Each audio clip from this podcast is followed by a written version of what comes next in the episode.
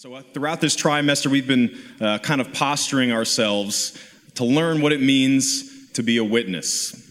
How do we witness God in our own lives so that we can then witness to others? How do we increase the invite culture here at TLCC so we can share with more and more people uh, the good news about Jesus Christ and the life that God has dreamed for them? We've discussed what it looks like to be a person so indispensable that the world needs to stop witness and take notice. In the last couple of weeks, we've been telling stories about Christ followers who have been MVPs of the faith uh, so that the message of the gospel is shared to the ends of the earth. And so today, uh, we're going to take a look at a few MVPs of the faith. Uh, the first being a man uh, from the book of Acts who was described as a plain and ordinary man. Shout out to him, plain and ordinary man. Uh, another MVP we'll look at uh, was a Belgium missionary to a specific group of people in Hawaii in the 1800s. And finally, we'll take a look at a well known apologist and author uh, who is still alive today. And we'll, always, we'll almost kind of take this uh, in three different sections, and we'll talk about the importance uh, of defending our faith, what it means to be bold in our faith and bold in our witness. Uh, and then how we can then witness to others because of that faith. And so hopefully, uh, all three of these will kind of come together in the end to give you a bigger picture uh, of the responsibility and the privilege we have uh, as, as followers of Jesus Christ to partner with Him in being true witnesses in spreading His gospel. And so we'll cover a lot of ground in a short amount of time.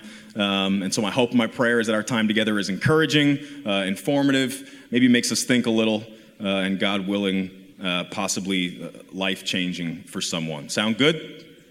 All right, I'm glad you're with me.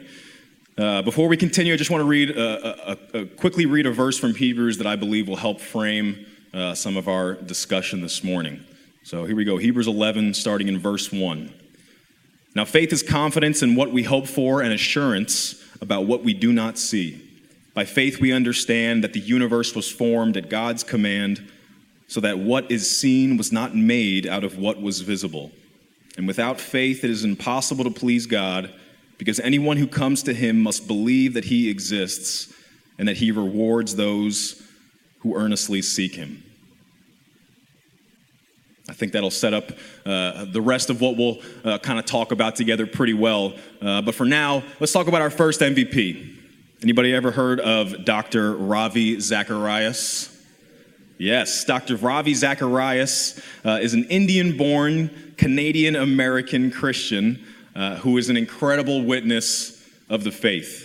Dr. Zacharias was born in India in 1946, and, and Zacharias says that uh, he was an atheist until the age of 17 when he tried to commit suicide by swallowing poison. While in the hospital, a local Christian worker brought him a Bible and told his mother to read to him from John 14. Zacharias says that it was John 14, 19 that touched him as the defining paradigm.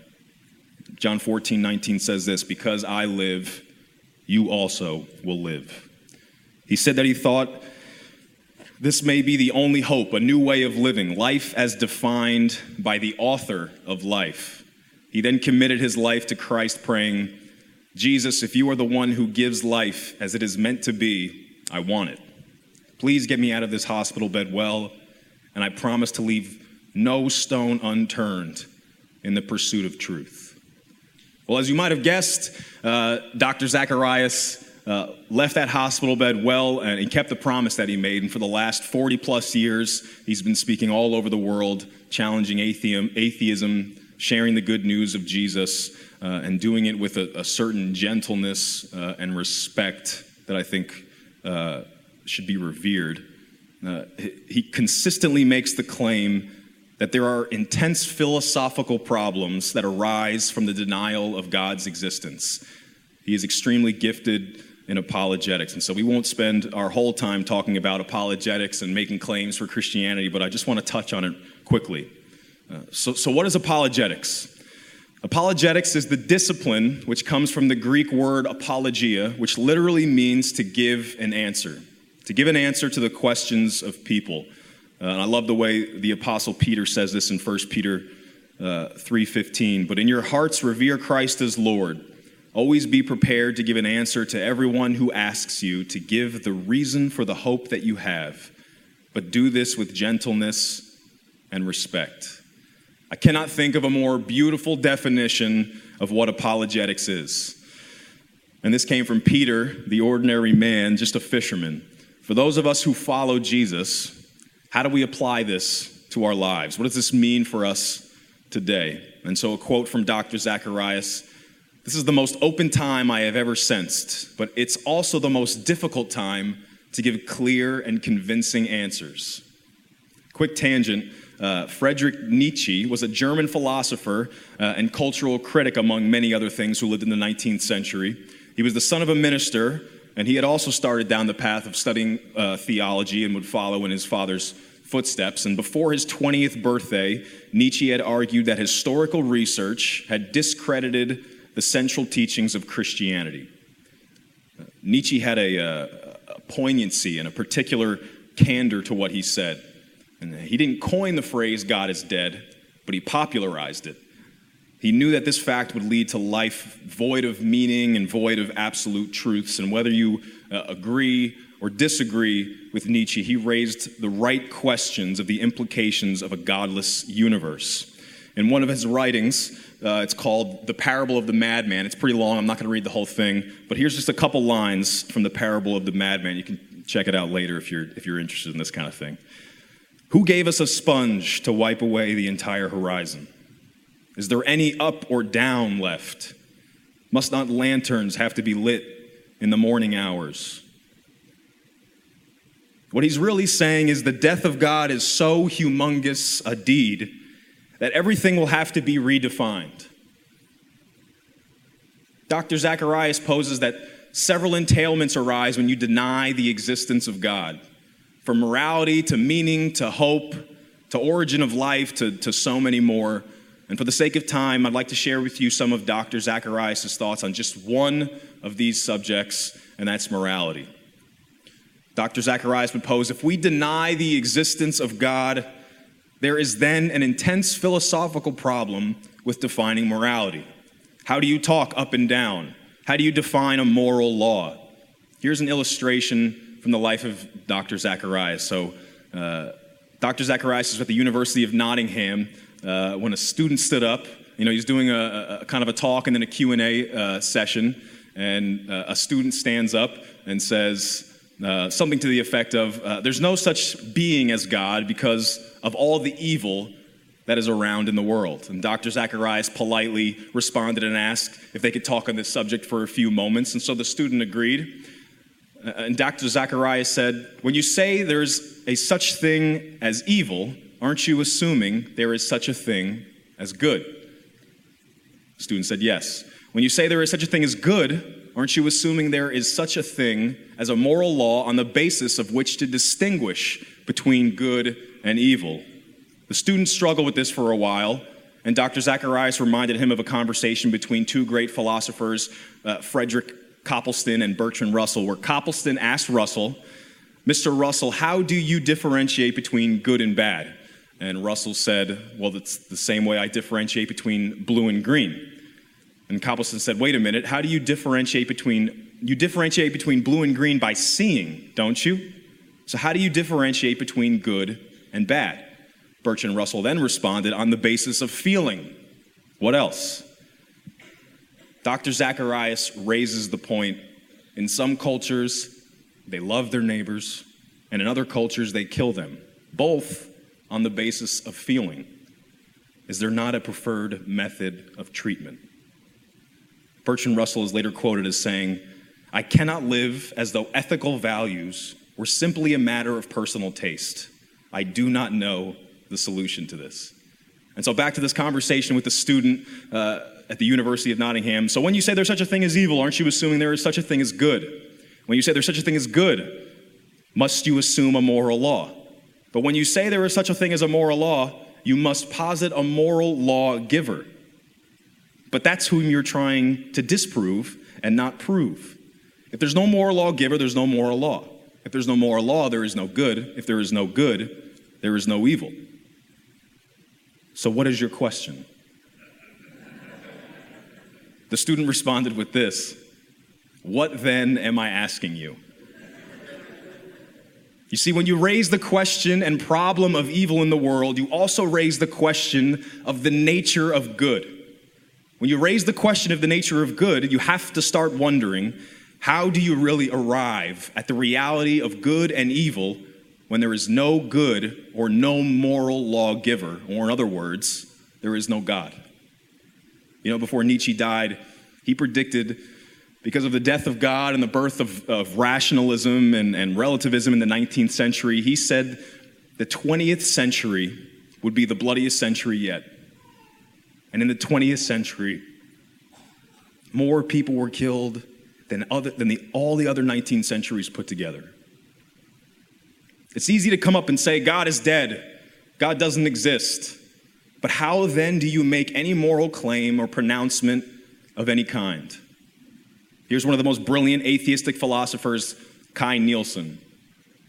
We have not been able to show that reason requires the moral point of view or that really rational persons, unhoodwinked by myth or ideology, need not be individual egoists or classical amoralists. Reason does not decide here. And this is very interesting. The picture I have painted for you is not a pleasant one. Reflection on this actually depresses me. Pure practical reason, even with a good knowledge of the facts, will not lead you to morality. Dr. Zacharias would say to deny the existence of God is to take you out of the realm of moral postulates.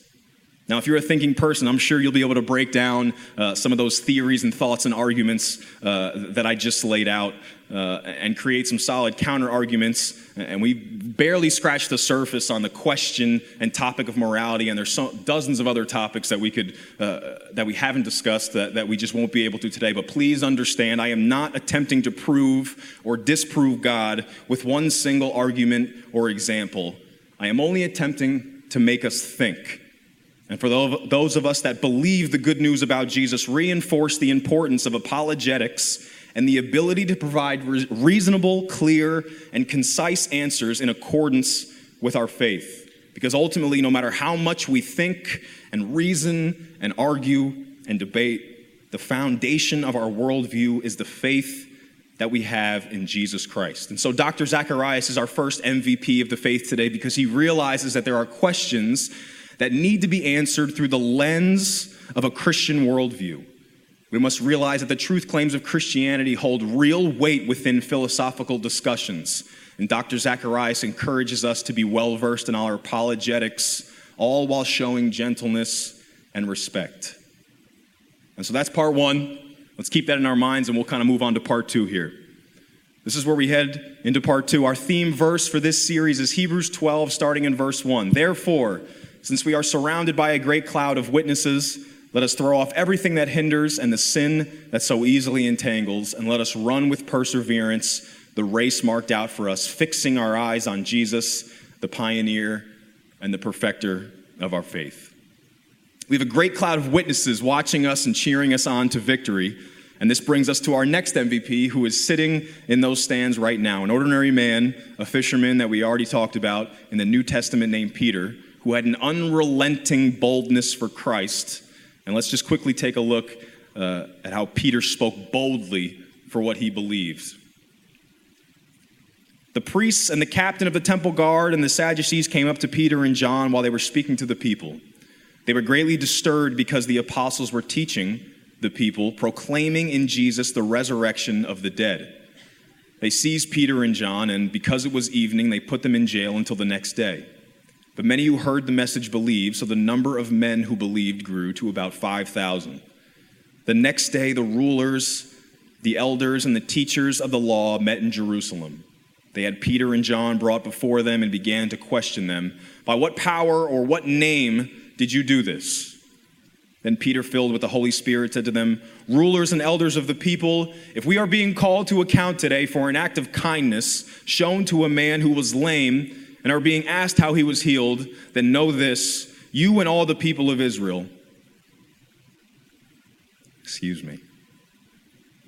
Then know this, you and all the people of Israel, it is by the name of Jesus Christ of Nazareth, whom you crucified, but whom God raised from the dead. that this man stands before you healed. Jesus is the stone you builders rejected, which has become the cornerstone.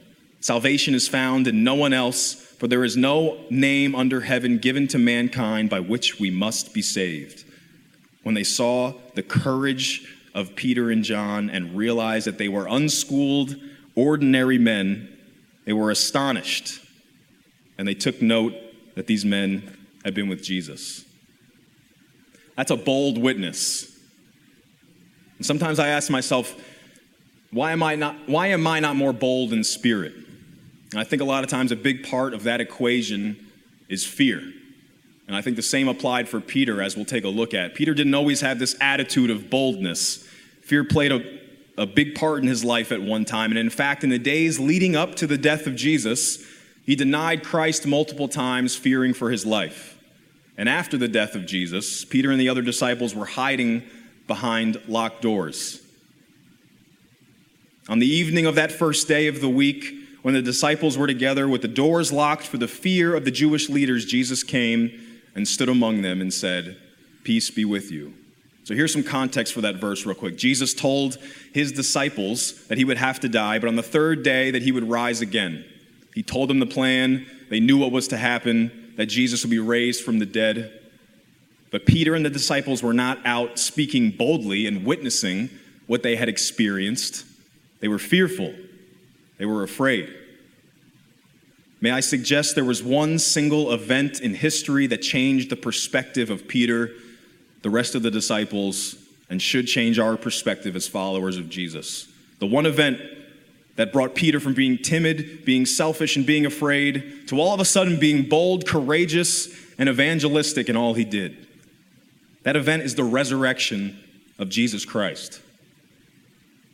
These guys who were in one moment hiding behind locked doors to now preaching the gospel wherever they went, even as they were put into prison, because the tomb was empty, because Christ was risen, because he defeated death, hell, and the grave.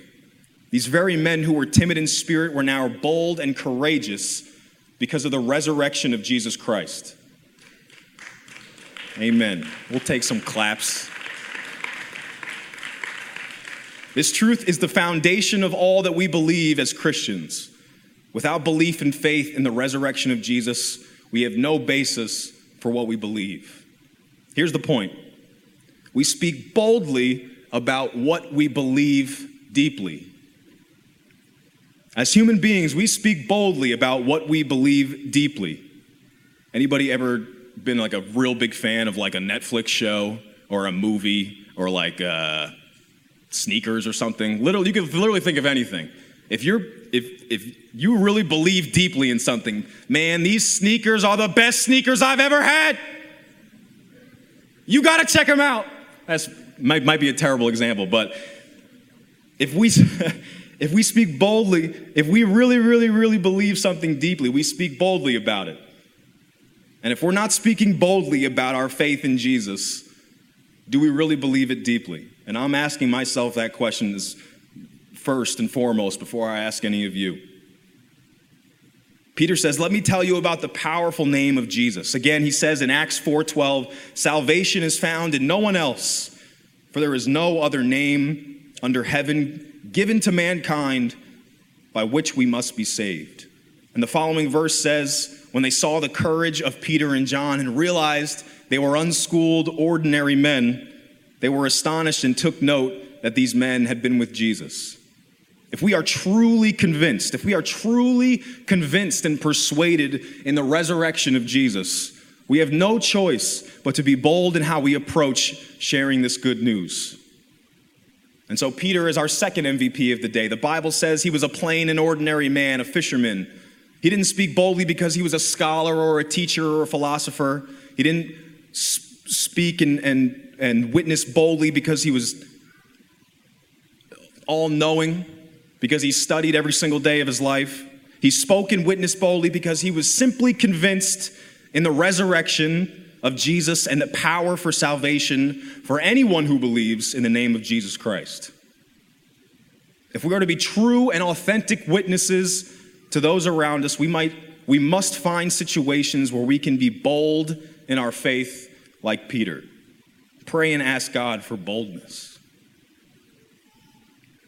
So, number one, just to recap, as followers of Jesus, we must realize the importance of apologetics so we can give clear and concise answers with gentleness and respect. And number two, we must be bold in our faith like Peter because we're convinced of the resurrection of Jesus and that salvation is found in no one else.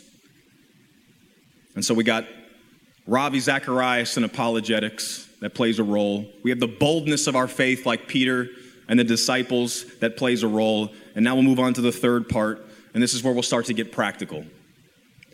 How then do we witness?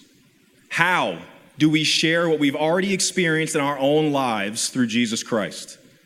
How do we reach a generation that listens with its eyes and thinks with its feelings? And I'll humbly offer three propositions, three takeaways. And this is the first. We must first understand what it means to set apart Jesus in our hearts as Lord.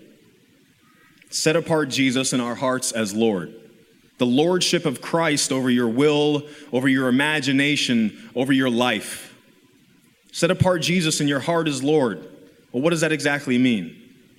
In a conversation with the Pharisees, prominent uh, religious leaders uh, of the Jewish people at that time of uh, the time of Jesus, Jesus gave the two greatest commandments that encompassed all the laws and commandments that came before. In Matthew 22, one of the Pharisees asked, Teacher, which is the greatest commandment in the law? Jesus replied, Love the Lord your God with all your heart and with all your soul and with all your mind. This is the first and greatest commandment. And the second is like it love your neighbor as yourself.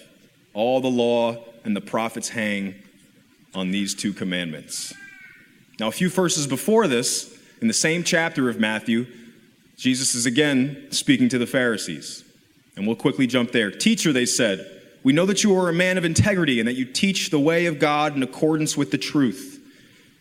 You, weren't, you aren't swayed by others because you pay no attention to who they are. Tell us then, what is your opinion? Is it right to pay the imperial tax to Caesar or not? Jesus says, Show me the coin used for paying the tax. And they brought him a denarius. And he asked them, Whose image is this? And whose inscription? Caesar's, they replied. Then he said to them, So give back to Caesar what is Caesar's, and to God what is God's. Jesus says, Give back to Caesar what is Caesar's, and to God what is God's. And please hear me, I'm not trying to get into a, a, a giving monetary uh, uh, argument or discussion here. I'm just saying this if the question had been asked, what belongs to God? The answer that Jesus might have given, whose image is on you? The Judeo Christian worldview is the only worldview that will give you that extraordinary credential. The credential being that we are created in the image of God. Genesis 1:27 says, "So God created mankind in his own image. In the image of God, He created them. Male and female, He created them. So Jesus tells us to love the Lord your God with all your heart, with all your soul, and with all your mind. And second is to love your neighbor as yourself. If we do not love our neighbor as ourselves, regardless of worldview or religion or social views or cultural background, we are violating the image of God. No matter how much we disagree with others, we are taught by Christ to love them. There are worldviews among us today that we may not find comfortable within our spheres of life, but we're commanded by God to love our fellow human being, no matter how much we disagree with them. We cannot afford to be quick to disagree, to debate, and to argue, and slow to love. If Jesus himself looked at those assaulting him and said, Father, forgive them because they don't know what they're doing. How much more is it your call and my call to love our fellow human being, even in the face of hostility? We're living in a culture where violence is common and hate seems paramount, but neither is an option for us as followers of Jesus. We must love our fellow human being with the love of Jesus Christ. 1 Corinthians 13 13 says, And now these three remain faith, hope, and love. But the greatest of these is love. So, takeaway one we must set apart Christ in our hearts as Lord. And that means to love like Christ loves us. Takeaway number two it is very critical that we understand that our apologetic cannot merely be heard, it must be seen and felt. Our apologetic cannot merely be heard, it must be seen and felt. Our apologetic has to be visible to people. They're not watching, they're not only watching with their eyes, they're listening with their eyes. And this is exactly what Christian talked about last week. Uh, and I think we must continually ask this question in of ourselves what does it look like to witness through service using our time our treasures our talents to sacrificially give to those around us. This is exactly what we did at, uh, here at tlcc last weekend. We had our annual weekend of service and i'm so proud of our church and what we do um, you know throughout those the, the weekends that we do. But this needs to be a recurring theme in our lives. And christian did a great job last week so if you weren't here you didn't get a chance to listen to it really encourage you just to uh, go check it out and, and, and listen to it when you get a chance. Let me just give you one illustration that I think captures this concept thoroughly. And this brings us to our final MVP of the day. And we're wrapping up soon. You guys all right? Hanging with me? All right, cool. Damien de Veuster was a Belgium missionary. Did I say Belgium? Belgian. Damien de Veuster was a Belgian missionary born on January 3rd, 1840. In 1863, his brother, who was to leave for a mission in the Hawaiian Islands, fell ill. And since preparations for the voyage had already been made, Damien obtained permission to take his brother's place and landed in Honolulu on March 19, 1864, to serve the people of Hawaii.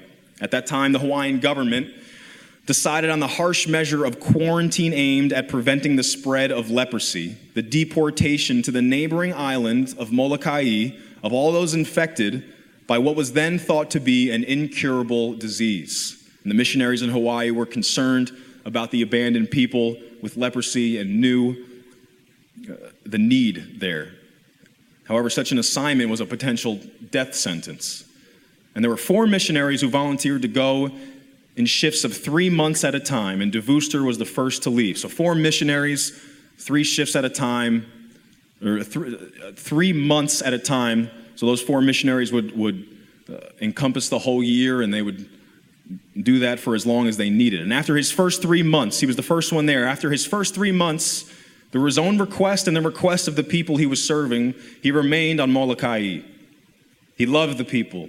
He touched them. He physically touched them. He embraced them. He helped build a chapel and a school and fought for resources to find a cure. And he called Molokai his home for the next 16 years. And one morning he was uh, pouring a, a, kettle of boiling water into a cup, and some water swirled out of the, uh, uh, of the cup and fell down to his bare foot. And it took him a moment to realize that he couldn't feel it. He couldn't feel it. Must be a horrifying feeling. And he took some more boiling water and poured it gently onto the other foot, and he couldn't feel it. He had contracted leprosy and eventually died from the disease in 1889. As requested, he was buried in Molokai, but in 1936, the Belgian government succeeded in having his body exhumed and moved back to Belgium. He was a hero to the people of Molokai, to the people with leprosy. He taught them to realize they were not lepers, they were people with leprosy. He always gave them the dignity of their personhood. And over a hundred years after his death, through requests from the people of Molokai, his right hand was sent back to the island. And today in the grave, at the grave site in Molokai, it's not the body of Damien de Veuster, it's the hand that reached out and touched the people there. Even the hostile are disarmed, not because they hear you, but when they see and feel your touch. Bless people. Let them see it. Our apologetic must be visible to people, it cannot merely be argued. It cannot merely be argued, it needs to be felt in conviction. We must remember we are serving those created in the image of God. And so, takeaway one, we must set apart Christ in our hearts as Lord. Takeaway two, our apologetic cannot merely be heard, it must be seen and felt. And here's the final takeaway, takeaway three, and we'll wrap this up. We must remember that through Jesus, there is hope. There is hope. We need to understand how much this world longs for hope. As the rock musician might say, I've got a God shaped hole that's infected. And I'm petrified of being alone. It's pathetic, I know. And I toss and I turn in my bed. It's just like I lost my head. If I believe it, will that make it stop? If I told you I need you, is that what you want? And I'm broken and bleeding and begging for help. And I'm asking you, Jesus, show yourself. There's a longing for hope in our world. There's a longing for hope. I'll close with one last illustration. I heard Dr. Zacharias tell a story. There's a story in the Houston Chronicle from March 15th, 2007.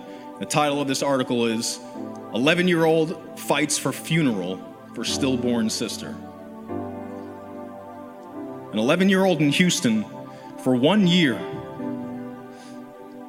for one year, fought for custody of his stillborn baby sister.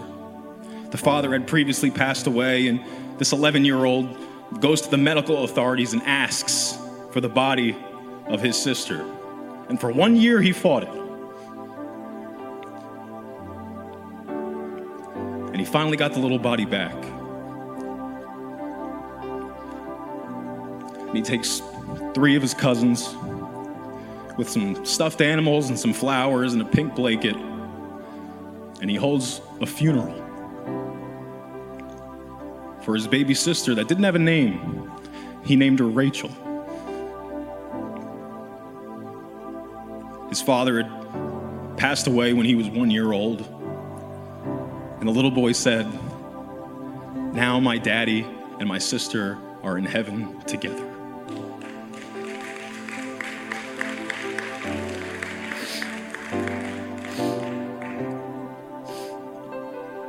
The writer of the Houston Chronicle said, Very rarely in life can you use the word greatness. But I looked into the eyes of this 11 year old boy and I was looking at greatness. How much does this world long for hope? So much so that this 11 year old boy has this innate hope and desire to one day see his family in heaven again. There's meaning there. And there's love, and there's redemption, and there's hope. And that is what the gospel gives that no other worldview gives. It's the one thing the Bible gives to you and me that nothing else does. It gives us hope in a God so loving, hope in a God so longing to be in relationship with us. That he took his son Jesus up a hill to die a death he never deserved. But in that death came his resurrection. And through that resurrection came hope in the forgiveness and grace he continually offers, and the gift of salvation that's for everyone. Romans 1:16 says this, my favorite verse, "For I am not ashamed of the gospel, because it is the power of God that brings salvation to everyone who believes." Your good deeds don't have to outweigh your bad deeds, all while you're wondering if you've succeeded in, in, doing this in your life. The sum of your actions in this life doesn't decide your fate in the next life. You must simply declare with your mouth Jesus is Lord and believe in your heart that God raised him from the dead, and you will be saved.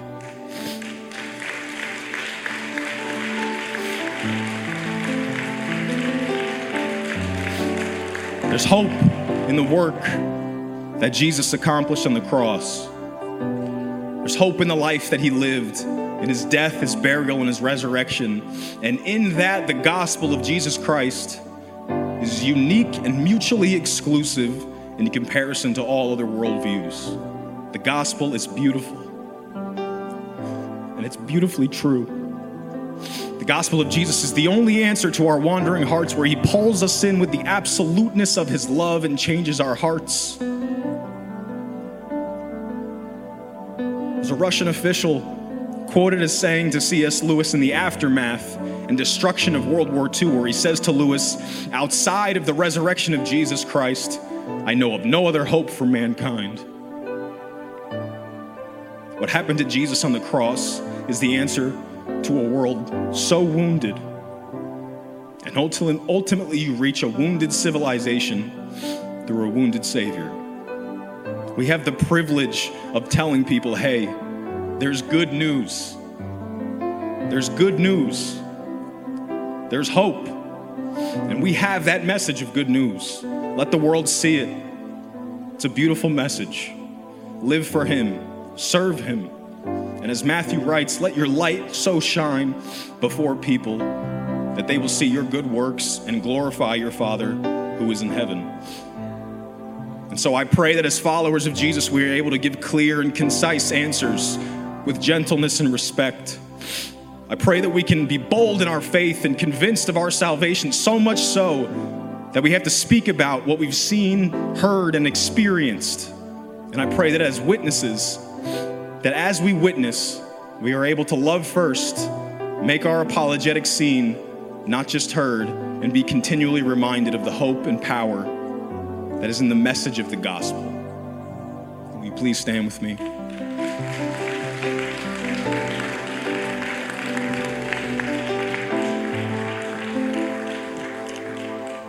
For those of you who will, let's pray together. And so, Father, we come to you right now, thanking you and praising you for the gift of your Son, Jesus, and the salvation that it brings, the hope that it brings mankind, Father.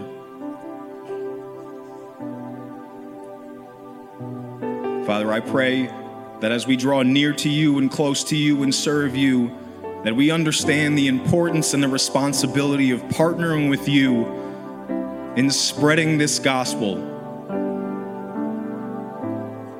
spreading this good news, spreading this message of hope that is found in no other name but the name of Jesus Christ. I pray that you would strengthen our resolve to be bold, to witness boldly for the sake of our fellow human being.